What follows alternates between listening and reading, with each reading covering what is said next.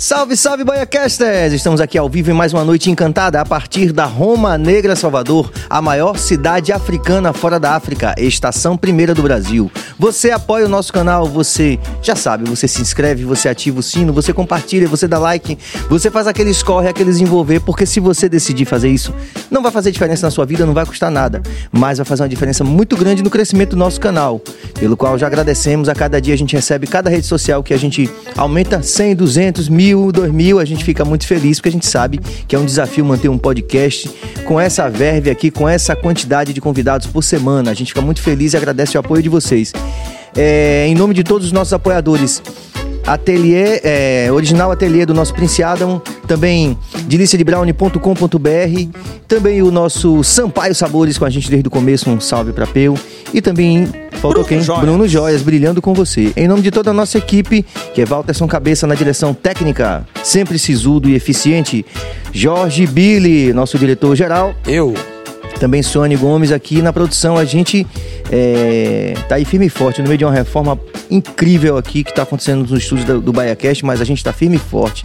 Billy, faltou alguém? Não, só avisar mesmo, galera. A gente essa semana não vai ter Bahia Cash por conta da reforma. Hum. E quando nós voltarmos, já, já estaremos das instalações na Babescas. É isso aí. Gente, hoje no convidado dessa noite já me enche de muita alegria, porque, antes de tudo, eu digo a todo mundo que o BahiaCast é uma, uma perspectiva, para mim, de aprendizado muito grande, de ouvir é, perspectivas diferentes de vários pontos da sociedade, vários atores da sociedade, várias pessoas em vários pontos, várias perspectivas, e hoje não é diferente. Eu quero aqui mostrar logo esse livro que foi publicado aqui, Espiritualidade e Diálogo, um processo educativo para a diversidade reconciliada. Tá aqui satisfação. O meu vou querer autografado, que é do nosso convidado dessa noite, o nosso é, Roberto Amorim, que é bacharel em teologia pelo Seminário Teológico Batista do Sul do Brasil e mestre em educação e contemporaneidade pela UNEB. Professor do Centro Universitário Jorge Amado, tem experiência de 28 anos como pastor batista. Atua nas áreas de filosofia, teologia e educação. Muito boa noite, pastor Roberto. Boa noite, Serginho. Prazer enorme estar aqui no Bahia Cast. Espero que tenhamos uma conversa agradável nessa noite. Não, eu tenho toda a certeza que a gente vai ter. Agora, o, o, o, conflito que já estabeleceu em off aqui, gente, é o seguinte, porque a, a equipe aqui já fala assim, não venham com suas perguntas muito metafísicas, mas ao mesmo tempo eu fico aqui é, nessa perspectiva de aprender muito com um profissional, uma pessoa, um ser humano que de cara já mostra para que veio e tem essa interseção muito grande com aquilo que eu penso, a minha visão de mundo, né? Então eu vou tentar me controlar aqui com as perguntas metafísicas e ir diretamente ao ponto. Professor, para a gente situar aqui o que os mais jovens gostam de chamar de lugar de fala, uhum. né? É, é, situar o nosso lugar no mundo, a nossa perspectiva no mundo. Vamos partir dessa perspectiva que quem está vendo o senhor agora ou a qualquer tempo conhece parte da sua obra, vida e obra, ou não conhece tanto, para poder a gente linearizar e a gente partir para aqueles Muito qui, bem. quiprocós. Eu sou, eu sou Roberto Amorim, eu estou pastor desde 1990 e nesse, nesse tempo eu sou batista e os batistas eles são diversos, né? Então quando você fala de batista, você não fala de um grupo apenas. Aliás, eu acho que é bom para início de conversa a gente desmistificar essa história de evangélicos no Brasil como hum. se fosse um grupo homogêneo. Homogêneo. Não. Hum. Nós somos tão diversos, tão diversos que fica difícil, às vezes, pensar que pertencemos ao mesmo grupo, dadas as visões diferentes daquilo que é o ponto central. O que é o ponto central que qualifica uma denominação ou um povo como sendo evangélico? É a crença em Jesus como Senhor e Salvador pessoal. E, inclusive, esses conceitos eles vão depender da interpretação de cada grupo. Mas a, a, o ponto central é esse. A partir daí, nós vamos divergir seja no sistema de governo, seja nas crenças secundárias, seja nos usos e costumes. Então nós somos tão diversos que poderia alguém estudando mais a, a, fundo dizer que não pertencemos, não fosse essa unidade nessa crença comum, que nós não teríamos muita coisa a ver um com o outro. Então, os batistas, de modo particular, também são assim. Então, nós vamos ter, por exemplo, os batistas históricos dos, do grupo do qual eu faço parte, e deixe-me fazer um, um adendo aqui, um, um, um, uma ressalva a, a, minha fala aqui será sempre a minha fala pessoal. Eu uhum. não represento o segmento, eu não represento Perfeito. a denominação, eu não represento nem mesmo a minha igreja, comunidade local. Eu me represento, eu Perfeito. falo por mim, né? Então Uma ba... fala, desculpe, parecida com a de Mano Brown naquele discurso lá do impactante lá do final das eleições passadas, né? Sim. Não estou aqui representando ninguém, a não sei eu mesmo. Eu mesmo. Então eu sou, eu me represento e sou responsável por tudo aquilo que eu vou dizer, né? Então assim, nós somos muito diferentes, igrejas batistas. Por exemplo, um dos princípios da minha denominação é a liberdade individual. Então, por que, que eu posso estar aqui sem precisar da autorização de um bispo ou de uma igreja? Sim. Porque ninguém, em matéria de consciência, está acima de mim. Então, a minha consciência é livre. Esse é um princípio que a gente, como denominação, não abre mão. Né? Então é isso. Eu sou esse, esse pastor há, 30, há 32 anos como pastor, há 15 anos nessa comunidade que se reúne ali em Pau da Lima. Sim. E fui professor da, do Centro Universitário Jorge Amado até o ano, até o início da pandemia, depois não mais, né? E, então esse sou eu. Mas o senhor, quero fazer mais uma, mais uma situação, né? Sim. É, o senhor é daqui da Bahia? Eu sou da Bahia, do interior da Bahia, numa cidade chamada Antônio Gonçalves. Aí, quando você nasce numa cidade muito pequena, uhum. você precisa trazer a cidade mais próxima de referência. A cidade mais próxima de referência é Senhor do Bonfim. Ah, sim, perfeito. Então, nós ficamos a 17 quilômetros da cidade de Senhor do Bonfim. É, sintomaticamente Senhor do Bonfim, né? Porque o senhor colocou, o senhor colocou é, no começo dessa diversidade, é, do, do, dessa miríade de, de, denominações evangélicas, né? É, e aí eu quero perguntar justamente isso. Contrasta com, com uma, uma aparente unidade da Igreja Católica, assim, nesse sentido? E eu não estou fazendo juízo de valor, não. Eu sei, eu entendi. É, não. Também temos vários católicos? É, nós temos diferentes tipos, mas a, a Igreja Católica ela é como uma.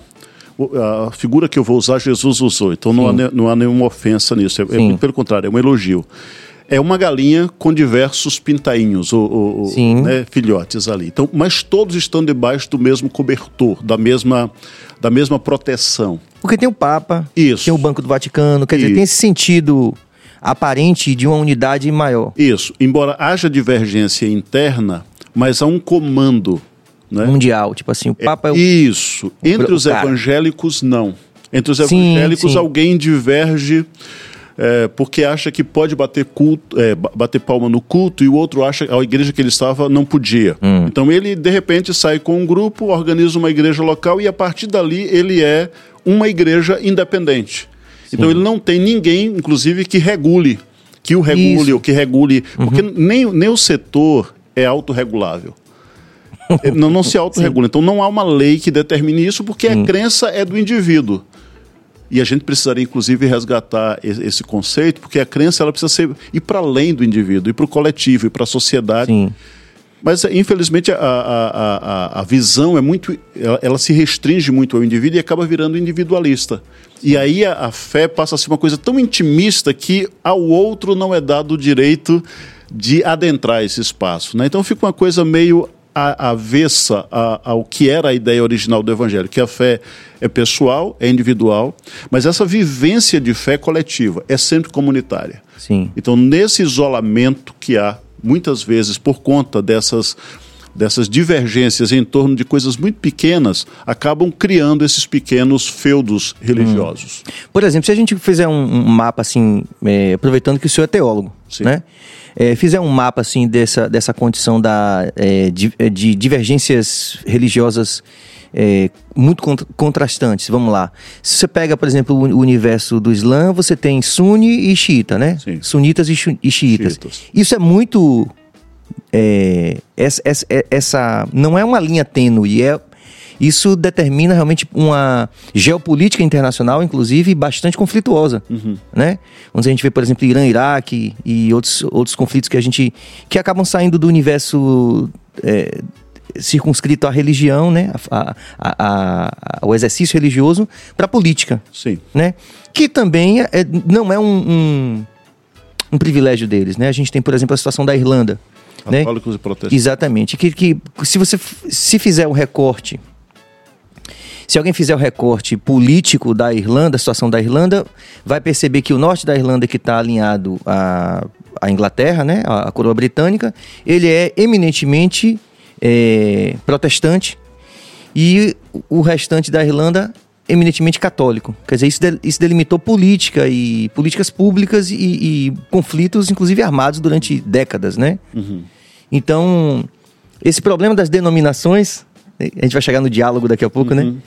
É, ele não é um privilégio, lógico, né? A gente tem aí, é por isso que é importante a gente falar isso para não ficar é, parecendo que a gente está fazendo juízo de valor, né? Uhum. É necessário. Os- mas os batistas, de qualquer forma, só para não. é, sem querer ser chato, mas se. Renitente um pouquinho, porque aí é um. entra- o, o host nunca deixa de ser de fazer um- uma investigação pessoal, né? Eu acredito. É, os batistas, de qualquer forma, são considerados progressistas dentro dos evangélicos. Não, Não? não, Não necessariamente. não. Porque, tu, por exemplo, eu tive contato com a igreja batista aqui do, dos Barris. Sim. Tinha uma escola, não vou lembrar o nome, que eu tinha vários músicos Pastor amigos. André. Sim, aí era muito legal que tinha música, então muito, a gente jovem, assim, querendo aprender, tinha uns amigos que já tocavam na igreja, a gente ia muito e tal. E eles eram muito progressistas, assim, eu, era a impressão que eu tinha. É, talvez em relação a usos e costumes, sim. Sim. né? Mas historicamente nós vi- viemos do sul dos Estados Unidos. Então a nossa origem é uma origem escravagista. Então na Curioso. verdade, na verdade, quando a gente vem para o Brasil, os americanos que vêm para o Brasil em Santa Bárbara do Oeste, eles veem isso aqui como a nova Canaã. Então eles aqui ainda não havia é, tinha tido a guerra da secessão nos Estados Unidos, eles perderam e eles viram no Brasil que ainda era um país escra- escravagista, que é, aliás, o último país a, a ter a libertação dos escravos, o Brasil. Só situando, 1861 a 1865, O quê? A guerra. Da secessão. E eles vão chegar aqui em 1871. Então nós temos que lembrar que o mundo não girava na velocidade que a gente tem hoje. É. né? Eram navios, aquela coisa toda. Não Então, tinha sincronicidade ainda. eles vinham para eles vieram para cá na esperança de que aqui, por ainda ser uma terra de, de escravos ou de escravizados, aqui seria o espaço perfeito para para a formação dessa nova sociedade. Então nós nós fomos formados originalmente por essa gente que é, lógico estavam condicionados historicamente. A gente aqui não vai fazer novamente juízo do A que eles fizeram, possível é, da época. embora a gente possa fazer leitura ética dessa, dessa situação, né? Então, assim, e quando os americanos chegam aqui, eles vêm se firmar em Salvador, a primeira igreja para brasileiros é, é em Salvador, 1882, porque 1871 é uma igreja de missão, inclusive cultos em inglês. Tem uma segunda igreja também feita cultos em inglês, e em 1882 é que aqui no bairro do Canela nós vamos ter o primeiro culto com quatro americanos, dois casais, e um brasileiro, que é um ex-padre. Então esses americanos, eles, eles obviamente, por não serem cidadãos brasileiros, eles acabam não se envolvendo nas questões internas domésticas do país, até porque era uma religião marginal. Naquele momento nós temos o catolicismo como uma religião é, preponderante, né, inclusive com seus tentáculos de poder, e a igreja Como evangélica até hoje. e a igreja evangélica não tinha esse assento né, no- nos lugares de poder. Laudêmio, não tinha na- nada, disso. E nós tínhamos aqui nós temos uma tínhamos uma, uma, eh, a sede nossa era aqui no, no no Campo Grande e nós tínhamos que pagar o laudêmio à igreja católica, né? Por ser terreno foreiro. Por ser ter, terreno foreiro. Então a gente tinha que pagar to, todo mês. Então a gente, a- a- a- os- os americanos, eles, se, eles ficam fora desse debate político e os, e os brasileiros que são discipulados por ele parece que entendem que não se envolver com política era o grande negócio. E aí eles, eles reproduzem o conservadorismo americano, eles reproduzem determinados valores que esses americanos trouxeram e ainda essa alienação da discussão política, não é? Como se nós tivéssemos que esperar apenas pelo porvir. Então não tinha uma discussão de uma teologia pública, de qual é a nossa responsabilidade nesse tempo que vai da agora até aquilo que a igreja acredita como sendo a volta de Jesus. Então a gente meio que se desresponsabiliza. Do ponto de vista é, dos usos e costumes, realmente, então você vai ter nas igrejas históricas, por exemplo, as mulheres já vão usar é, calça antes das igrejas pentecostais, Sim. elas já, já usavam é, adereços antes das igrejas pentecostais, determinados, determinados usos e costumes, por exemplo, e a, a espaços de diversão. A igreja também vai fazer isso. Mas isso não significa que nós sejamos, do ponto de vista é, ideológico, nós sejamos mais progressistas. Hum, não, nós é, somos é, historicamente conservadores. Mainliners, né? Os americanos diriam, né? tem muito essa coisa, né? Os americanos têm aqueles, aqueles mas é, é, essa ideia dos mainliners está muito é, ligada também aos pentecostais? É uma pergunta pessoal mesmo, não sei. Eu não sei. Não Ô, sei. Pastor Roberto, é, no caso, por ser tão conservador, por isso que há tantas divergências e a, as igrejas acabam, as batistas a, acabam criando outras células, outro, outros, outras igrejas. É, é mais ou menos isso aí.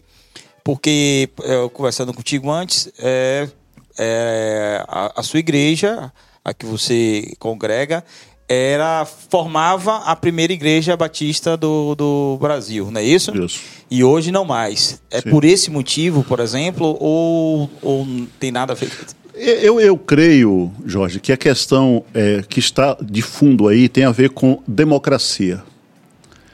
Nós somos uma denominação democrática para você ter uma ideia, a minha igreja local não tem nenhum organismo fora dela que seja superior a ela. Hum. Nada é maior do que a igreja reunida numa assembleia de membros. Então, na assembleia de membros, a gente decide tudo. E não há nenhum organismo externo que possa impor a sua vontade a nós. Então, por exemplo, se nós queremos mudar o nome da igreja, isso é um assunto da igreja.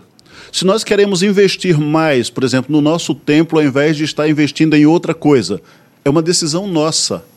Nós não temos nenhum organismo sobre nós, porque nada é maior do que a igreja reunida em assembleia. O pastor, para você ter uma ideia, vou falar agora da minha, da minha experiência nessa comunidade que eu pastoreio. Eu não sou da diretoria da igreja. Eu sou o pastor da igreja. Mas ela tem uma diretoria administrativa que é quem conduz o processo decisório nas assembleias. Eu não tenho como estar presente, a não ser que eu seja convidado, nem na reunião de planejamento da, da, da, da, da Assembleia. Eu só sou na Assembleia um membro, como qualquer outro membro. Meu voto vale como o voto de qualquer outra pessoa. Então, quando você tem. A democracia é linda, é maravilhosa, mas ela é extremamente frágil. Ela é como chama de vela. Qualquer vento pode apagá-la. E aí a gente pode, usando a, a, figura até de Antônio Vieira, que gostava das figuras, né? usar assim, de, de figuras para realmente descrever isso. Então, o vento da, do autoritarismo, por exemplo, alguém pode se arvorar dentro dessa comunidade como sendo o seu líder inquestionável. E a partir dali, como cada um só tinha um voto, o divergente primeiro será banido e servirá de lição para os demais. Então, a mim me parece que tem a ver mais com essa questão da fragilidade. Então eu posso levar o assunto a uma assembleia e dizer assim: divergimos desse grupo que nós pertencíamos até agora porque nós achamos que podemos usar camisa de três quartos e não essa camisa tão curta que a gente está usando.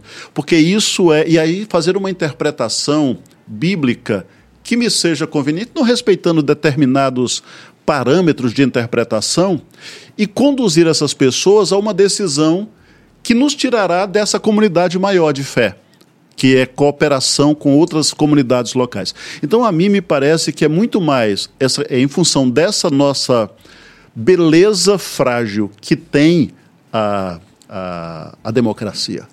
Porque, veja bem, uma ditadura ela é semelhante à, à larva de um vulcão. Pode soprar vento, pode até água do mar né? porque ela tem o poder, ela tem de esmagar, de destruir, de matar. Democracia não. Democracia é, é, um, é um contrato que nós fazemos entre nós de que cada um vale um. E de que nós vamos tomar a decisão como maioria, respeitando o direito da minoria divergir. Quando isso não, quando a gente toma decisão como diretoria, como maioria, e bane a minoria, a gente cria aqui um fogo de vulcão. Porque agora nós elegemos alguém que não respeita mais a vontade popular. Você entende? Perfeito. E aí é o seguinte: a partir daí esse reino é meu. Aquilo que era nosso, que era comunitário, que era dividido, como é que Deus fala numa igreja, numa igreja democrática? Fala do jeito que fala ao seu líder, pastor, ela fala à pessoa mais simples, e menos culta. Se a gente considera a cultura aqui como aquela Sim. formação Acad- é, é, aca- é, é, formal, educação formal, formal, educação educação formal.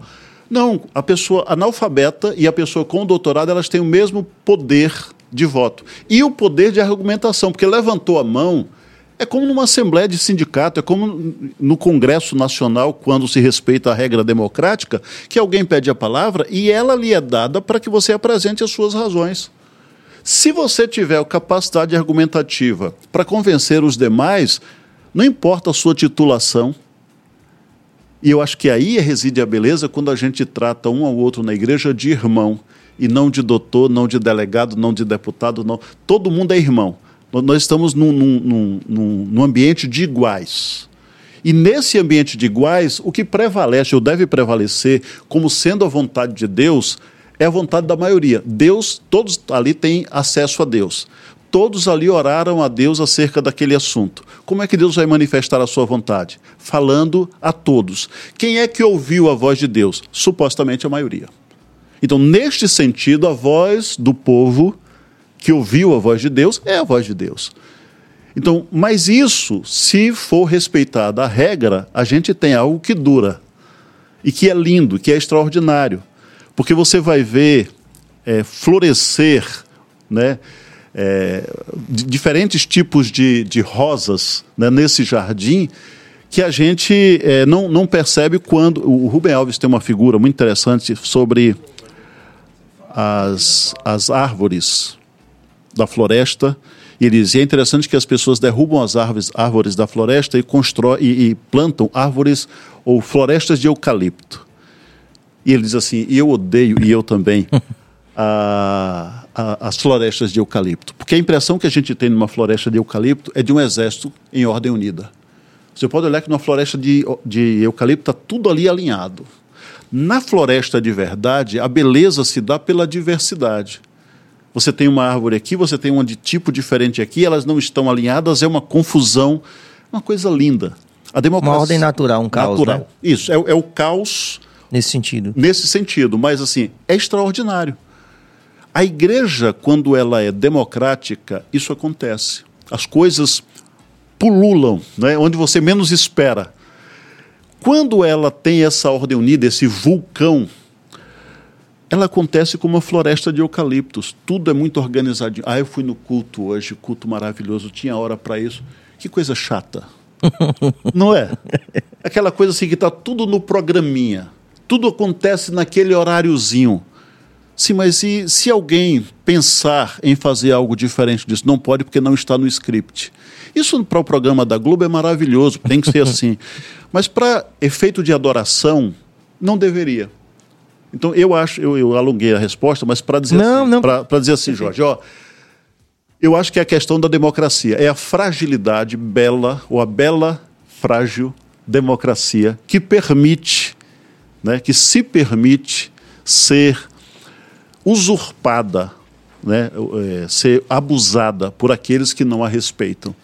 Mas esses motivos, por exemplo, quando uma igreja batista que fazia parte, ela se separa, ela recebe da outra igreja um, um tipo uma bênção ou um tchau, não voltem mais? Não, não, ela não precisa nem de uma coisa nem de outra.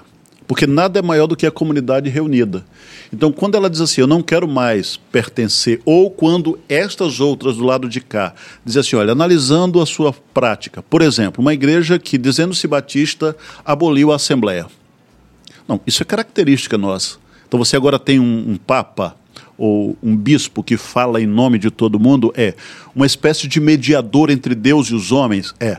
Então isso não se adequa ao que nós acreditamos. Você tem duas opções. Você se arrepende e volta, ou você segue o seu caminho, do jeito que você entende agora como comunidade de fé. Então, a, se não há arrependimento, a, a- aquela, aquela comunidade ela, ela segue o seu caminho e os outros que permanecem é, defendendo esses princípios continuam também o seu caminho sem aquela igreja, que foi o que aconteceu com a primeira igreja batista do Brasil. Sim. Em determinado Sim. momento, a primeira igreja batista do Brasil deixou de observar esses princípios. Então, embora historicamente ela seja a primeira igreja batista do Brasil, porque os documentos dizem que foi aquela. A, é, eles, eles são a herança daqueles primeiros, eles não preservaram esses princípios e valores. Porque eles entenderam, não, não entendo exatamente como, que há um outro jeito de fazer a igreja. E aí a, as igrejas da convenção decidiram que ou eles se arrependeriam ou eles deixariam a, a comunhão. Bom, deixaram a comunhão. Eles são historicamente a igreja, mas eles já não representam os valores uhum. dessa igreja histórica que está sendo é, representada pelas demais igrejas que foram, é, que permaneceram segundo esses valores. Existe uma, uma, uma, crença que eu queria que o senhor estabelecesse assim, porque o senhor, ao mesmo tempo, é um acadêmico e é um religioso. É, existe uma, uma, uma, uma, crença mais ou menos estabelecida de que são coisas é, diametralmente opostas. Né? Como, como continuar o exercício da fé, e a gente vai volta para Santo Agostinho, aquela uhum. coisa toda, é, e ao mesmo tempo ter essa perspectiva de, de um pesquisador, de um, de um estudioso. Como tem sido isso na sua vida? Tem um livro do John Stott, que foi capelão da, da rainha da Inglaterra. Eu acho que é do John Stott, se não me falha a memória. Ele diz assim: tem um livro dele chamado Crer é também pensar. Então, assim, você não, você não tem que fazer a opção entre fé e razão. Hum. Não, é, não, não, são coisas que se excluem mutuamente. E normalmente as pessoas que querem fazer essa exclusão mútua, né, Sim. elas usam, por exemplo, a, a, o suposto antagonismo entre a criação e a evolução, por Sim. exemplo. Exato, perfeito. A Bíblia não tem a preocupação de dizer o como. Sim. O Gênesis, quando você pega o Gênesis, o Gênesis é o livro dos começos. Então ele diz assim, ó, usando uma linguagem mítica, mitológica, né, pra, pra, ele diz assim, ó, o mundo foi criado em seis dias. No sétimo dia Deus descansou. E Deus fez isso, mas não, não, a preocupação do Gênesis não é contar, porque ele não é um livro de ciência. Como é que isso se dá? Diz assim, ó, Deus fez. Aí alguém diz assim, mas foi em seis dias? Foi. Mas seis dias e 24 horas, está escrito isso na Bíblia? Não. Não está. Porque Não foram seis dias. São seis dias, porque um dia a gente se encontra. Um dia desses a gente se encontra. Eu estou falando de que dia? Um dia. Que dia? Não sei. Não. Determinado. Daqui a 24 horas? Hum, não. Pode ser, pode não ser. Pode não ser. É. Então, essa a expressão dia, ela pode significar. Se eu chegar para você às sete da noite e der bom dia, você estranha. Porque para você, dia, nesse caso, é a parte da manhã. Perfeito. Então, assim, o dia ele pode ser esse período curto que vai de uma da manhã ao meio-dia. E uma da manhã já é estranho quando a gente ouve assim, uma e meia da manhã alguém dizendo bom dia, porque está tudo escuro. Hum. No hebraico ou no aramaico não é diferente. Então pode significar, inclusive, uma era geológica. Sim. Porque assim, não há essa preocupação. Eu sei que os fundamentalistas a essa altura estarão se estribuchando. mas é o que o texto sagrado traz para a gente. O que a Bíblia quer dizer assim: Deus é a origem. E se a gente tomasse isso como um princípio, a gente diria assim: nós precisamos ser mais responsáveis com a gente, mais responsáveis com o outro, mais responsáveis com o mundo, com a espécie mesmo, né? a espécie humana e com o mundo como a casa de todos nós. Por quê? Porque isso aqui não é nosso. Isso aqui foi criado, eu fui criado com propósito e o mundo foi criado com propósito. Então eu preciso prestar contas disso. A gente não teria essa sanha destruidora que a gente tem. Então é aí que eu acho que dá para casar tranquilamente razão e fé. E eu não preciso para isso negar a ciência. Não preciso. Eu posso dizer assim: olha, é perfeitamente ajustável. Ah, mas eu não acredito que haja um Deus. Bom, aí é uma questão de fé, e aí nós voltamos para a questão de que a fé é uma coisa subjetiva. Bom, se você não acredita, não há problema. Você vai continuar acreditando em toda aquela a teoria da, da, da evolução. Para mim, ela não é antagônica à minha fé. E eu posso tranquilamente ler sobre dinossauros e isso não ter nenhuma, nenhuma afetação na minha fé afetação negativa. Então, é, o livro, acho que é do John Stott, ele diz: crer é também pensar. Então, se crer é também pensar, significa dizer que eu não preciso, por conta da minha fé, aniquilar a minha razão. E nem por conta desse, dessa, desse primado da razão, eu entendo a guerra lá que a gente vai ter quando a, o, o, o o, iluminismo né, vai, vai querer se contrapor, eu entendo isso. Mas não precisa. Eu posso ser uma pessoa de fé e temos aí o exemplo, por exemplo, é, um exemplo, por exemplo, é ótimo, né?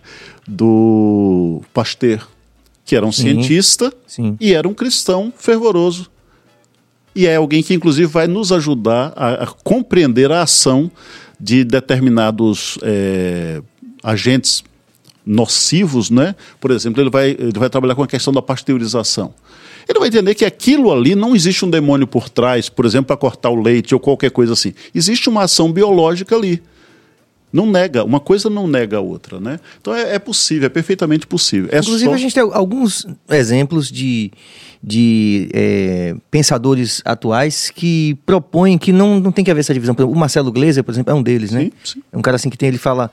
O próprio Einstein é, e algumas pessoas, alguns astrônomos, se eu não me engano, até o próprio Hubble ele, eles, muitos deles falam assim que é, observar a natureza, né, como com os olhos de cientista, nos enche de um, de um verdadeiro sentido de humildade, de, de, de contemplação profunda, que poderia se, ser traduzido como uma espiritualidade, um sentimento de espiritualidade, Sim. né? Não há nesse, o Gleiser fala isso assim que apesar de todo essa, esse suposto avanço da era científica de, desses últimos 400 anos de história, que isso não teve impacto sobre a fé é, estatisticamente, né? A gente tem ainda 97% da humanidade que acredita em alguma forma de divindade. Né? E, e, você agora o que vai divergir é de que Deus ou de que divindade nós estamos Sim, perfeito. Einstein vai dizer assim: o Deus em quem eu acredito é mais próximo do Deus de Spinoza. Hum. Então não é esse Deus mágico que vocês estão falando aí. Não é dessa, dessa divindade é, punitiva que vocês estão falando. Então, tem a ver com o conceito que nós fazemos de Deus. Seja o, o conceito teórico, e aí vou me permitir essa divisão, ou o prático. Porque uma coisa é dizer assim, ó, eu creio. Eu creio em quê? Quais são, quais são os atributos dessa divindade? Aí você pode dizer assim, Deus é eterno, são os atributos chamados incomunicáveis. Deus não comunicou, Deus não, não deu isso aos homens, né? não deu esse Não fogo. deu a senha. É. E, e tem os atributos comunicáveis, que são amor, misericórdia. Então, quando eu exerço a minha vida na prática, e quem vai dizer isso é Jesus. Ele diz: Nem todo que me diz Senhor, Senhor. Se nós pudéssemos usar uma linguagem baiana, diríamos assim: Jesus não come reggae. Entendeu? né? A pessoa chega assim: Não, porque eu sei. Sim, você sabe chamar Deus pelo nome formal. É. Mas a sua prática não condiz. Perguntam a Jesus, assim, numa tentativa de colocá-lo numa situação vexatória. Sim, mas quem é meu próximo? Aí Jesus conta uma parábola que a gente vai conhecer depois como a parábola do bom samaritano, mas que Jesus nunca chamou por esse nome. E ele conta a história de um homem que foi assaltado, ficou quase morto, e passa o sacerdote, mas que não poderia se comunicar com aquele homem, porque se ele tocasse naquele homem ensanguentado, ele se tornaria impuro para o culto. Depois passa o cantor do, do culto, né, da, da, da, da, tradição religiosa. Então faz a mesma coisa. E por último passa um samaritano. O samaritano é aquele sujeito divergente da nossa religião. Sim. É assim, é, é o sujeito que adora a outro Deus. Então hum. é, é, do capeta, hum. né? E aquele cidadão usa de misericórdia. Então ele desce do seu jumento, ele cuida daquela pessoa ferida, ele conduz aquela pessoa ferida a um albergue, ele vai ao dono do albergue e diz assim: cuide dele que eu vou cuidar da minha vida e o, a despesa que ele lhe der, quando eu voltar, eu pagarei. Aí Jesus faz a seguinte pergunta: qual desses usou de misericórdia? Qual desses é o próximo do homem que caiu em miséria? E como eles eram muito inimigos daquela religião, eles nem disseram que era o samaritano, disseram aqueles, aquele que usou para com eles de misericórdia. Hum. E aí Jesus diz a coisa mais extraordinária: ele diz assim, vocês devem fazer a mesma coisa que ele. Ou seja, vocês devem agir como o samaritano. Aquilo era uma ofensa. Aquilo, a gente vai entender depois, por conta disso, porque é que Jesus morreu na cruz. Porque aquilo era uma ofensa, dizer que você deveria ser igual ao da religião que você condena. Tá certo? Então Jesus está dizendo assim: ó, o que revela Deus não é o que você diz, é quem você é. Então são as suas práticas. Você pode dizer que serve ao Deus vivo e verdadeiro, o Deus que ama e que pulsa a vida o tempo inteiro, mas está a serviço da morte. Por exemplo, esse tempo que a gente vive agora. Bandido bom é bandido morto. Desculpa, mas eu não posso deixar de falar do negócio desse. Não, fica à vontade. Aí Eu estava justamente querendo que o senhor fizesse uma aplicação prática dessa. É, assim, dessa tem uma irmã lá na igreja que ela tem um filho que está envolvido com a criminalidade. E ela vai para o círculo de oração e ela pede oração. E a gente ora e diz assim: olha, Deus pode operar na vida do seu filho. Mas ao mesmo tempo, imagine eu indo ao, ao púlpito da igreja e, e declarando que bandido bom é bandido morto. E naquela tarde alguém vai lá e mata o filho daquela irmã. Em que momento eu fui mais tirano? Quando eu subi ao púlpito ou quando eu acolhi aquela irmã no círculo de oração para que ela fizesse o seu pedido, pedido para o qual eu sabia já que a resposta era não, porque bandido bom é bandido morto. O que, é que eu digo agora àquela irmã que o filho dela morreu? Inclusive com a minha bênção. E aí eu preciso me perguntar a que Deus eu estou servindo. Nesse, nesse livro aí tem uma, uma, um texto do Buber que ele fala do, do reino de Moloque. E ele diz assim: no reino de Moloque, os mansos, os bons, os misericordiosos, né, os religiosos, eles torturam, eles matam. No reino de Moloque, os bons, porque o sacrifício ao deus Moloque era um sacrifício interessante. O camarada pegava, por exemplo, o filho dele, colocava dentro de, um, de uma imagem de um animal oca feita de metal. E aquela criança ficava ali, no, na chapa quente. Aí acendia uma fogueira embaixo para que a criança morresse queimada.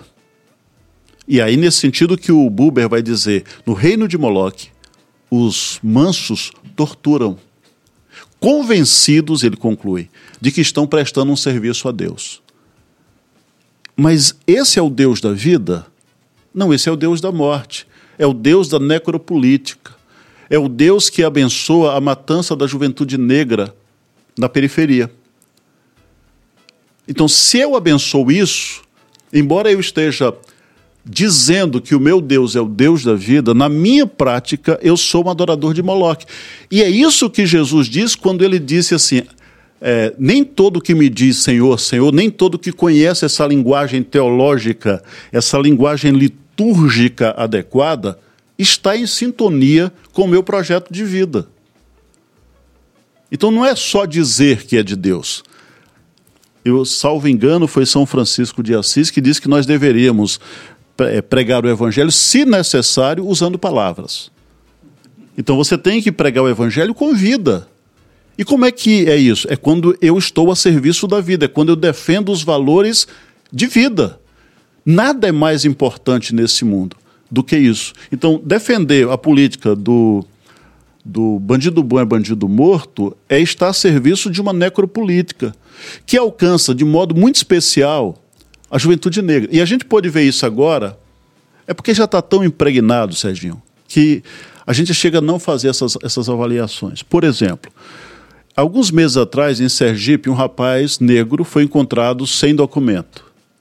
E ele foi dito que ele representava uma ameaça a, ao sistema e, a, e, aos, e aos policiais. E ele foi morto, com filmagens as mais diferentes, numa viatura da Polícia Federal, Polícia Rodoviária Federal. E aquilo parece que não causa estardalhaço e escândalo. Ontem nós tivemos um homem, homem, branco, rico, poderoso, atirando e jogando granada na Polícia Federal. E o que nós temos como cena final são os policiais rindo com essa pessoa. Ele, É. não, ele não representava uma, uma, uma, uma ameaça? E eu não estou dizendo que a gente deveria fazer com ele o que foi feito com o jovem lá em, em- em Sergipe. Eu estou dizendo que nós deveríamos fazer com o jovem em Sergipe o que nós fizemos com o, deputado. Agir de modo civilizado e em favor da vida. Se é possível que o desfecho de uma ação policial seja com a prisão daquele que cometeu o crime, sem feri-lo, sem, eh, sem diminuí-lo na sua dignidade humana, que se faça isso. Seja esse cidadão Mas branco seja para todo mundo. para todo mundo. Então você não pode ter uma escala de valores que homem vale mais que mulher, que branco vale mais que negro, que cristão vale mais do que pessoa de religião afro, afro-brasileira. Então não é assim que é a vida, até porque no reino de Deus não há esse. Paulo vai dizer assim: não há homem nem mulher, não há bárbaro nem cita, servo nem livre. Cristo é tudo em todos. Ou a gente compreende essa linearidade, essa equidade divina que trata-nos a todo de maneira igual e reproduz isso nas nossas relações, ou a gente não entendeu a espiritualidade de Jesus. Qual a dificuldade de comunicar isso para uma grande maioria é, é, de pessoas praticantes da religião, e eu estou falando religião, é, e que ficaram de certa forma galvanizadas em torno desse bandido bom é bandido morto. E aí vamos, vamos mais uma vez, não vamos é, vamos com todo cuidado investigar que não é somente um, um fenômeno dos evangélicos. A gente teve, por exemplo, em Aparecida, muitas pessoas é, católicas agredindo, né? É, e, e até atrapalhando o culto, né, em algum momento. A gente teve, por exemplo, no Círio de Nazaré também uma, uma grande polarização. Círio com C. Com, o Círio com C, né? É, é, bom, é bom que se diga isso. Eu conheci Belém muito jovem e já sabia disso, que esse Círio é com C. Essa aula eu fui. É, qual a dificuldade, professor, de comunicar isso?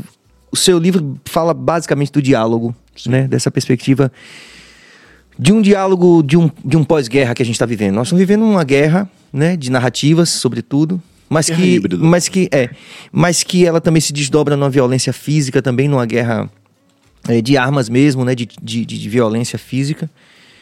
E eu propõe que a gente, em algum momento, a gente vai ter que retomar esse diálogo. Qual a dificuldade da gente comunicar isso que o senhor acabou de falar para a gente, para essas pessoas eminentemente religiosas, e eu vou dizer de novo, não somente evangélicas? Bom, eu falo de evangélicos porque é o universo que eu convivo Sim. nos últimos 40 anos, pelo uhum. menos, né? Sim. Mas não é restrito, você está absolutamente correto. Eu acho que falta boa vontade. Nós vivemos num tempo, é, um tempo muito estranho. O, o, Balmer vai chamar isso de é, tempos líquidos, né? Uhum. Onde a gente não tem mais forma, a gente se adequa né? A, a, a, forma que vier, o, o, líquido tem esse poder né? de, de não impor uma forma. Sob certo sentido, isso é bom, mas ao mesmo tempo isso se torna um problema. Então, nós, nós é, às vezes, vivemos uma espiritualidade de mercado. Né? Então, é, o que é que o cliente está pedindo? O que, quais são as. A nossa ética ela está muito baseada, infelizmente, na estatística. Para onde é que está caminhando? Então, se a maioria está caminhando. É muito perigoso, mestre. Mas é o que está acontecendo. Na, é, a gente tem, tem medo de tomar posição que seja antipática. Eu acho que foi T.S. Eliot que disse que no mundo de fugitivos, aquele que toma a direção contrária é chamado de fujão. Então, assim, se está todo mundo indo para a barbárie, você falar em civilização, você parece que é a pessoa deslocada. E você é a pessoa deslocada. Mas assim, mas é, falta boa vontade para dizer assim, olha, voltemos ao texto. Eu vou usar um texto de Apocalipse. O texto é, são sete cartas no Apocalipse, né, dirigidas às, às sete igrejas. E a primeira carta é uma carta que ele diz assim: Eu conheço as tuas obras. E aí vai começa elogiando. Assim, eu sei que você trabalha muito, eu sei que você é incansável. Dizendo à igreja, uma comunidade de fé.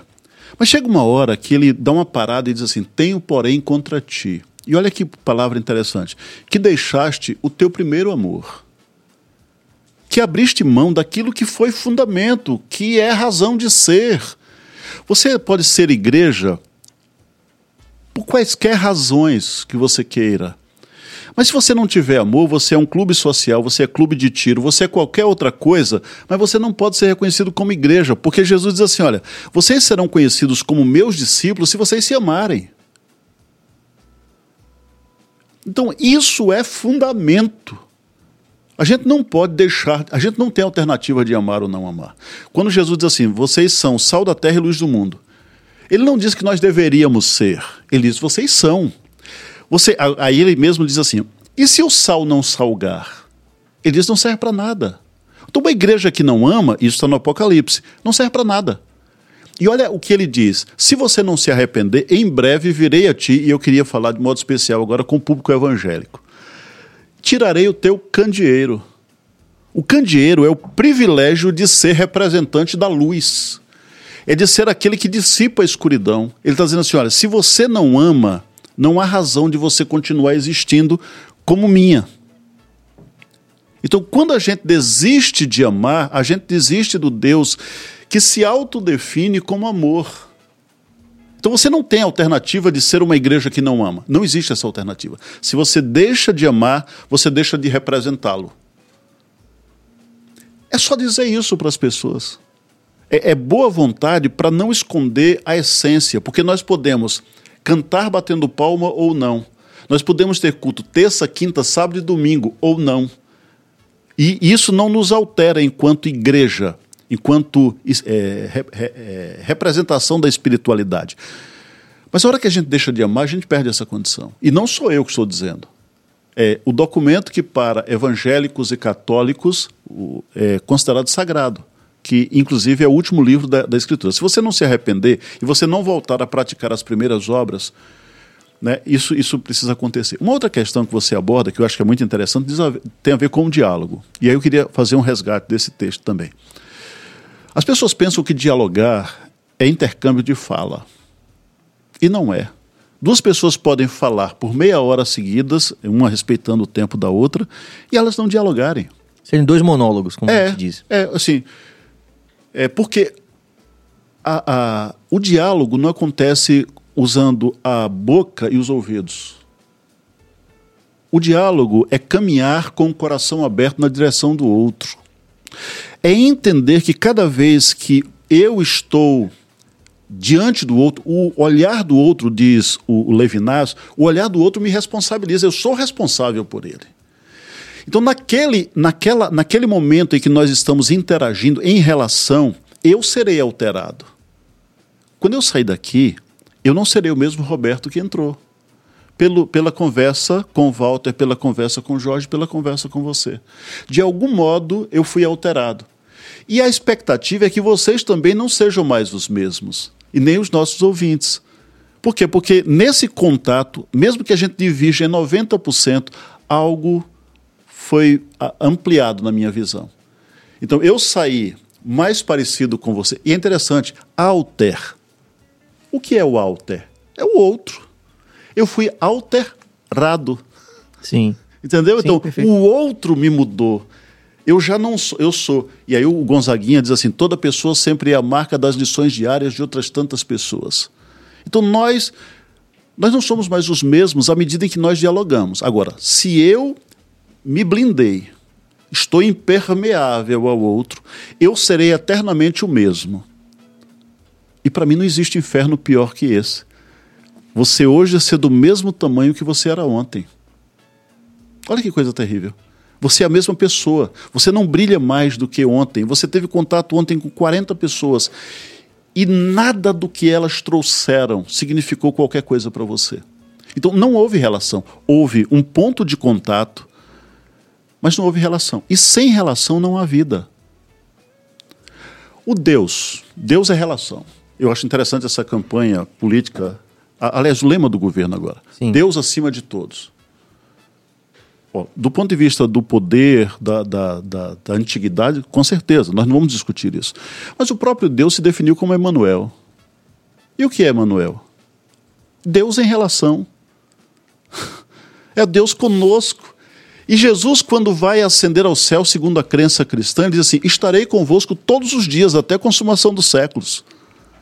Então, ele não quis, ele não definiu essa relação como alguém que pode e alguém que não pode. Ele disse: Não, eu sou como qualquer de vocês. Um dos, dos momentos mais brilhantes da Escritura está em João. Deus tabernaculou entre nós. Olha que coisa. O que é tabernacular? Armou a sua tenda. Estamos todos morando em tenda. E Deus disse assim: Eu vou armar minha tenda do lado da sua. E nós seremos vizinhos. Cara, você é vizinho de Deus. E toda vez que você tiver contato com Ele, você vai ser transformado. E olha que coisa extraordinária. Você também pode afetá-lo. Não é? Porque é, é uma relação, é uma troca. Então, o Deus acima de nós, embora tenha uma aparência de piedade, ele nega a atualidade de Deus que se atualiza constantemente, que está entre Sim, nós, sim. que veio viver como nós. E aí o livro de Hebreus vai dizer assim: e ele pode se compadecer de nós porque foi tentado como nós fomos tentados. Então nada do que passamos é alheio a ele. Então ele não escreveu uma teoria, ele tem lugar de fala, para a gente voltar ao início da conversa. Deus tem lugar de fala quando diz assim: ó, eu sei o que Muito você bom. sofre. Porque Jesus não nasceu em palácio. Então ele nasceu filho de retirantes, perseguidos. Então ele sabe o que é não Eu gostei do retirantes aí. Ele é, porque ele vai para o Egito. Porque a gente pensa nessa questão, por exemplo, de como a cidadania de segunda classe se processa dentro dessa complexa construção ideológica, né? Então, assim, o nordestino, recentemente a gente teve, eu até teve um recorte nosso que eu falei da autoxenofobia, quer dizer, o, o, o retirante. Sim, né? sim. Como é que o retirante é tratado, né? É, a, nós tivemos aqui há pouco uma conversa e alguém dizendo assim: numa determinada região do país as pessoas não podem se declarar porque elas são nordestinas. O fato de, de as últimas eleições ter dado uma vitória esmagadora ao ex-presidente Lula eh, no Nordeste, outras regiões do país estão alijando os nordestinos e, e, e, e pondo os, os retirantes, como, os retirantes. como Jesus, como Jesus. E Jesus foi retirante no Egito. Ele foge do, da matança das crianças e fica lá até a morte do rei que ordenou a tal matança. Então ele sabe o que é isso. Ele sabe o que é, o que é ser perseguido. Ele sabe o que é não ter. Ele sabe o que é esse lugar da privação que, que todos nós, especialmente aqueles que nascem nas, nas regiões mais pobres, nos espaços mais pobres, Jesus sabe o que é isso. Ele sabe o que é, por exemplo, uh, racismo. Porque Jesus era galileu. E o Galileu não era bem visto em Israel, era tido como uma espécie de mestiço. Então, você vê, quando Pedro é acusado de ser seguidor de Jesus, quando Jesus está preso, alguém diz assim: o teu falar te condena. Isso não diz nada para você? Porque eu, eu, estudei no Rio quatro anos e o meu jeito nordestino de falar, esse tch, esse, esse puxar, né? E eu vim do interior, aqui perto de, de Pernambuco. Então, a minha mãe era Eliette. Hum. Quando eu cheguei a Salvador, minha mãe era Eliette. Depois de muito tempo, Salvador é que ela vira Eliette. Hum. Né? Mas era Eliette. E eu não consigo, especialmente quando eu estou falando é, na pregação, camuflar isso. A nordestinidade e, e essa, essa coisa interiorana, ela fala muito mais forte. E Pedro foi acusado disso. Ele disse: O teu falar te condena, o teu sotaque é igual dele. Então você é um como ele.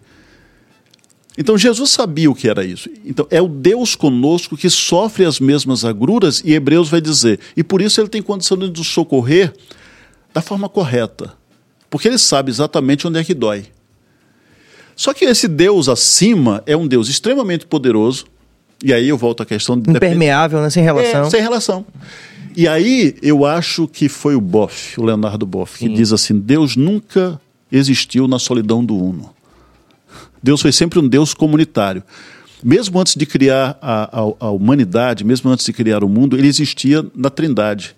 Então ele nunca foi um Deus sozinho, ele sempre foi esse Deus de comunidade. E, e aí quando, quando a gente vê Jesus descendo e, e habitando entre nós, armando a sua tenda entre nós, a gente entende quanto isso é relevante na nossa espiritualidade. Um Deus que está presente, não é um Deus que se ausentou de nós, é um Deus que desceu para nos salvar. Essa é a essência da pregação cristã. Negar isso é negar o próprio Deus a quem servimos. Aí a gente nega isso em favor de um mote de campanha ou de um slogan de governo. E eu volto a dizer, não é que Deus, seja pela eternidade, pela onipotência, pela onisciência, ele não esteja muito acima de nós. Mas é o Deus que se, se permite, apesar de ser tudo isso, tornar-se como um de nós. Paulo diz, tendo a, a, a, potência divina, ele, ele não quis ser igual a Deus. Antes, aniquilou-se a si mesmo, assumindo a forma de homem, e achado na forma de homem, ele morre e morre morte de cruz. A morte mais vergonhosa que existe. A mais humilhante que existe, a mais dolorosa que existe. Então, é esse Deus que a gente precisa resgatar e que as igrejas pregaram aqui no Brasil 150 anos, as evangélicas eu estou falando, hum. e que a gente de repente em quatro anos esqueceu disso. E aí pega esse Deus poderoso, punitivo, que embora seja poderoso o Deus que tabernacula entre nós, mas ele nos trata como a filhos amados, ele nos acolhe como a filhos amados, nos trata como irmãos, que é assim que Jesus diz, ele diz: "Já não vos chamo servos". Olha que coisa linda. Porque o servo não sabe o que faz o seu senhor. Eu vos tenho chamado de amigos. É gente que parte o pão comigo, que divide a vida comigo. Então a igreja precisa resgatar isso. A gente tem que deslocar esse bezerro de ouro que está ocupando o lugar do Deus verdadeiro.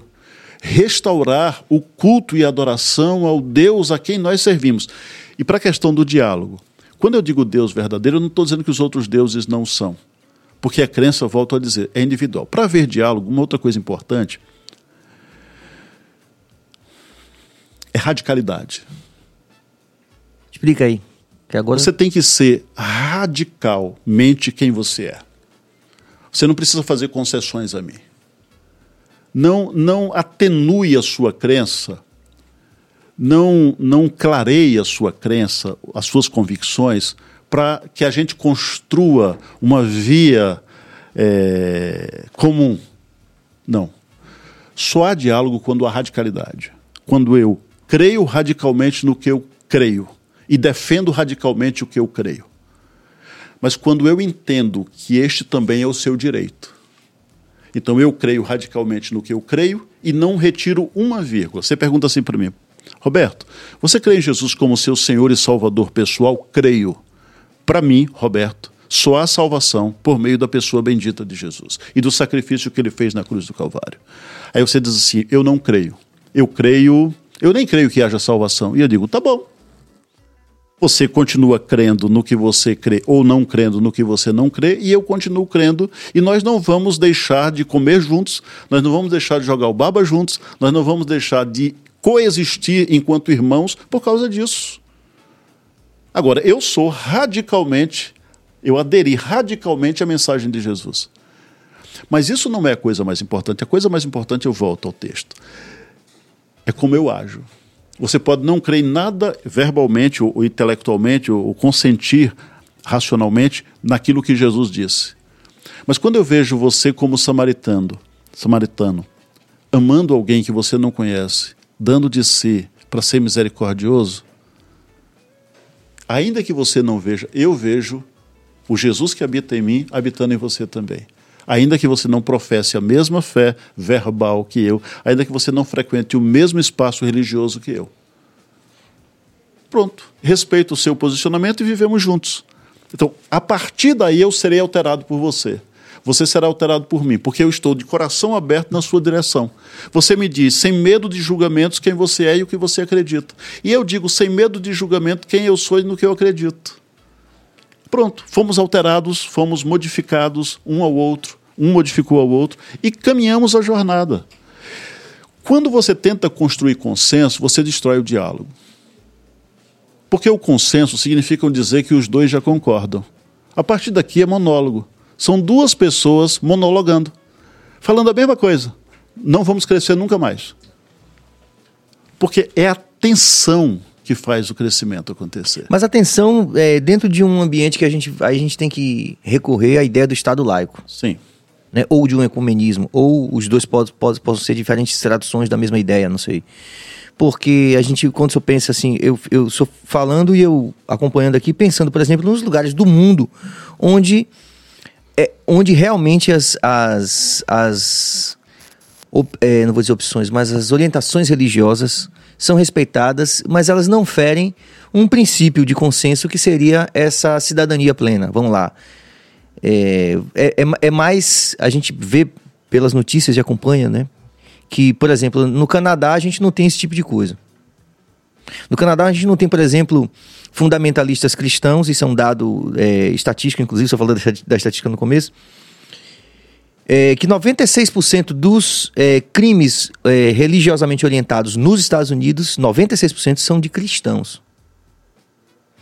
Então, só que você atravessa a ponte ali você sai de Detroit, você atravessa a ponte e no Canadá você não tem isso. Então aí que eu, que eu, que, que eu quero fazer esse paralelo com o que está acontecendo no Brasil hoje. A gente tem essa coisa que eu falei da Irlanda no começo, que eu temo que a gente vá, não vou dizer avançar, que avançar não seria a palavra, mas eu, eu temo que a gente vá migrar para uma condição parecida com que a Irlanda vem, a, vem sofrendo nas últimas décadas que é os blocos religiosos, né, como católicos e evangélicos do outro lado, tal, comecem a ignorar a condição cidadã que, que lhe daria uma isonomia, né, de convívio. Você acredita no que você acredita, eu acredito uhum. eu acredito, mas tudo bem. Todo mundo paga imposto, a alíquota é mesmo para todo mundo. Todo mundo paga multa de trânsito se for o caso. Todo mundo paga o IPTU, enfim. Uhum. É... Eu temo que a gente que a gente esteja avançando para isso né? para essa coisa, principalmente com essa nova perspectiva do armai-vos uns aos outros, né? Quer dizer, ao mesmo tempo uma certa, uma certa, como é que eu posso dizer isso? Uma, uma sincronia entre é, aumento do armamento, é, uma, é, um pareamento de um grupo religioso a um, um grupo político, né? mais ou menos homogêneo, e como isso vai é, interferir na nossa vida diária. Porque a gente teve esse, esse caso ontem, mas nós temos também diversos casos isolados, isolados entre aspas também, que estão aparecendo no, no, no, país, que estão sempre chamando as pessoas para a violência, para as armas, e muito de maneira muito perigosa associando isso à religião.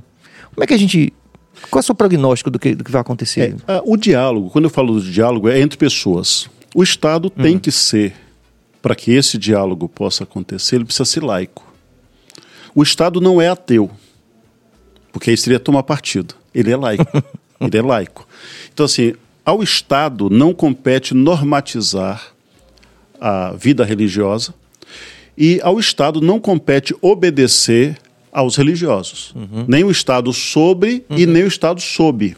Sim. Tá certo? Então, assim, ó, nós cuidamos daquilo que é próprio do Estado e a religião cuida daquilo si que é mesmo. é próprio da, do, do, do, espaço religioso. Uhum. Embora a religião, e aí eu acho que é uma outra questão que a gente precisa tratar, a política foi capturada pelo mercado. Então hoje tudo é medido em função do mercado. O mercado está nervoso. O mercado não gostou da indicação. Porque o que é que o mercado faz? O mercado ele é um gerador de desigualdades. Porque o mercado atende ao capital. Nós temos uma, uma, uma, uma, uma ideologias que, que sucumbiram. O, o, o, comunismo prático, o socialismo prático na União Soviética, na antiga União Soviética, se mostrou incapaz. Inviável. Incapaz. Uhum. O neoliberalismo está se mostrando também há muito tempo. Aliás, o neoliberalismo ele é como aquela, aquele restaurante de beira de estrada, sob nova direção. Ele está constantemente mudando. Mas é sempre o mesmo mal. Você para lá para comer naquele restaurante, é o mesmo ru atendimento ruim, é a mesma comida ruim, é o mesmo refrigerante quente, é a mesma coisa. Mas toda vez que você passa lá, está sob nova direção. De 2008 para cá, nós tivemos um fosso ainda mais alargado entre os mais ricos e os mais pobres. Perfeito. A acumulação de renda está tá, tá, tá concentrada. Está é, tá, tá concentrada. E agora o, o Guedes quer acabar com a, a, reposição da inflação do salário mínimo. Sim. E a, a população e as igrejas deveriam estar lutando contra isso. Se você tem uma ideia, um estudioso foi fazer esse, esse cálculo, se desde 2002 para cá nós aplicássemos o princípio que ele quer, o salário mínimo estaria hoje na casa dos 500 reais. Um absurdo. Só no período do, do, do atual presidente, é, a gente já teria perdido em torno de 100 reais usando a reposição e não aquela coisa baseada no PIB. Então, no, nós temos um, um uma política hoje que atende ao mercado. Essa terceira via poderia ser usada ou, ser, ou ser, ser, seguida a partir da luz da espiritualidade. Sim. Que diz: ó, precisamos repensar o humano nessa relação. Do ponto de vista individual, do ponto de vista da sociedade, do ponto de vista da espécie. E quem diz isso não sou eu. Por exemplo, é Giddens. Anthony sim, Giddens sim, vai, sim. vai falar sobre isso. Então a gente diz assim, ó, essa forma como a gente está degradando o planeta, o que, é que nós estamos fazendo com a espécie? Nós temos ainda como garantir a espécie por um século aqui, ou o planeta vai nos expurgar? Quem deveria estar pensando nessa ética na bioética e propondo uma terceira via que não fosse necessariamente nem o socialismo histórico, nem sim, esse sim. neoliberalismo que está aí, seria o mundo da espiritualidade sem impor os seus dogmas. Pensando numa teologia pública e dizendo assim: olha, o humano não pode viver como estão vivendo 30 milhões de brasileiros, sem ter o fundamental para existir. Enquanto o, o, o, o, não sei quantos brasileiros agora, acho que 20 mil, ficaram bilionários no Brasil né, dos últimos dois anos. Como é que ficou bilionário se tem 33 milhões de pessoas passando fome? O Eduardo Moreira tem um negócio que eu acho interessante, que ele, ele compara isso a um parque com a caixa de areia. Ele disse, ó, todo mundo está no parque e tem a caixa de areia. Se alguém tiver uma, uma, uma montanha de areia aqui muito grande, alguém está no buraco. Perfeito. Porque em economia, você não inventa recursos. Os recursos estão aí. E aí a gente teria que voltar para a Bíblia e falar do ano do jubileu, por exemplo, quando é, todas, o, o, todas as peças do brinquedo econômico eram jogadas de volta no tabuleiro. Então você, a terra é do Senhor, diz a Bíblia, a terra é do Senhor. E ele deu aquela porção a você, deu ao Jorge, deu a, a cada um aqui. Depois de 49 anos, você, nós já não existimos mais, já são os nossos filhos ou os nossos netos. Você acumulou duas vezes e eu fiquei sem. No 49 ano, joga tudo no tabuleiro de novo. Ah. E volta para minha descendência aquilo que era meu originalmente. E você usufruiu por ter emprestado a mim ou por ter comprado de mim durante 10, 20 ou 30 anos. Aquele uso, durante aquele tempo, pagou a dívida. E aquilo agora volta para mim. Então você não vai ter pobre na terra, nem ninguém miserável. O dia da colheita, não colha tudo que sua, sua plantação deu deixe aí alguma coisa para os órfãos e para as viúvas, para os estrangeiros. Então ninguém ia passar fome, porque depois que você colhia o grosso da safra, eles podiam invadir, entre aspas, a sua terra e poderiam colher parte daqueles bens para si. Então nós temos um histórico na revelação que poderia nos indicar, Sim. e certo, eu estou falando da minha, do meu lugar de espiritualidade, mas certamente o povo de, de matriz africana tem também os seus exemplos que poderiam trazer para isso. Então, a terceira via, nem o, socialismo é, histórico, nem esse neoliberalismo, mas uma terceira via de existência ou de coexistência poderia ser feito pela igreja. Pela, pela, pela, por aqueles representantes da espiritualidade cristã e não cristã, mas não como se está pensando atualmente. O que se quer atualmente é, é a, a... o mercado quer atualmente. É, e é dizer assim, a igreja vai transformar o Estado num braço seu. Sim. Não, não pode. Porque tem pessoas que não são cristãs. Tem pessoas que não, nem, nem creem na possibilidade da existência de um Deus. E essas pessoas, o Estado precisa garantir a elas o direito.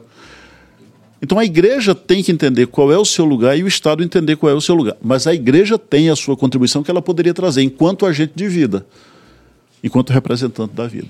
Professor, a gente está pressionado pelo tempo aqui, Eu né? vendo aqui. é, agradecer já a paciência da turma que está aqui na, na sequência.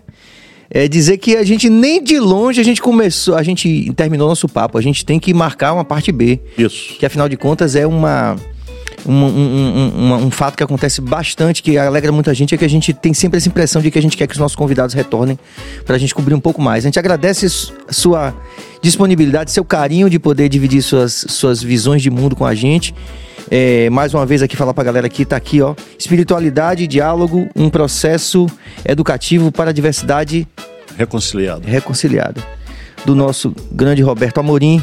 Agradeço de coração. Não pedi, é, pedi desculpa, rapaziada, da interação, porque a gente não pôde, realmente está pressionado pelo horário aqui, mas a gente vai tentar responder na medida do possível aí. E trazê-lo. Mas, Serginho, porque com certeza se você a interação me permitir foi... dois minutos. Sim. Eu vim aqui, uma das perguntas que me foi feita é se todo evangélico é bolsonarista. Eu não gostaria de sair sem essa claro, resposta. responda, a gente quer muito. Né? Então lá, todo evangélico é bolsonarista? Não. Não.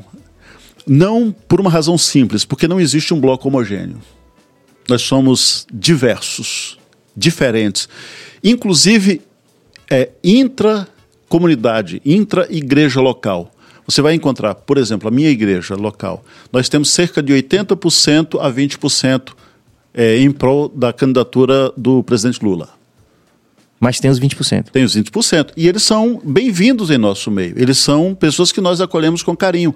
E nós, certamente, somos considerados irmãos dele, porque eles têm o direito à divergência.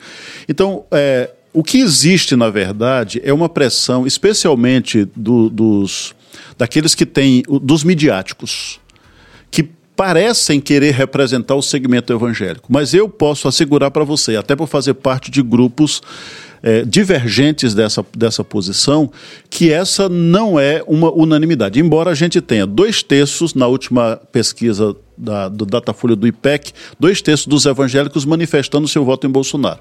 O que quer dizer que tem um terço, que, que é, é, o índice, assim, quando você estratifica a pesquisa, é o maior índice de aprovação ou de votos em Bolsonaro é o segmento evangélico. Uhum. E no Nordeste você tem, por região, a região que dá o mesmo índice ao, ao ex-presidente Lula. Então, assim, se tem dois terços, tem um terço que não vota. E não votar no, no, no, atual presidente, na sua política, que na verdade não é contra a pessoa do, do atual presidente, embora a gente tenha uma série de restrições aí, é contra o modelo de civilização. O que nós estamos experimentando agora, e, e, e por exemplo, quando o Pércio Árida, quando o, o Amoedo, eles declaram voto no Lula, não é porque eles são comunistas. É porque eles entendem que a briga agora, a, a, decisão agora, não é entre um modelo econômico ou outro, mas é entre a civilização e a barbárie. É entre a democracia ou a barbárie. Então, quando nós nos posicionamos, embora sejamos minoria, nós estamos defendendo aquilo que nós acreditamos que seja a vida.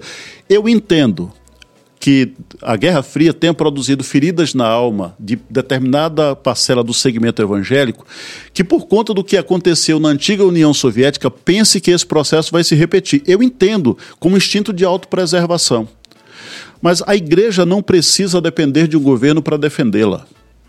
A igreja nasce, e é bom a gente lembrar isso para o nosso ouvinte, para o seu ouvinte, a igreja nasce perseguida por Roma, o maior império da terra naquele momento.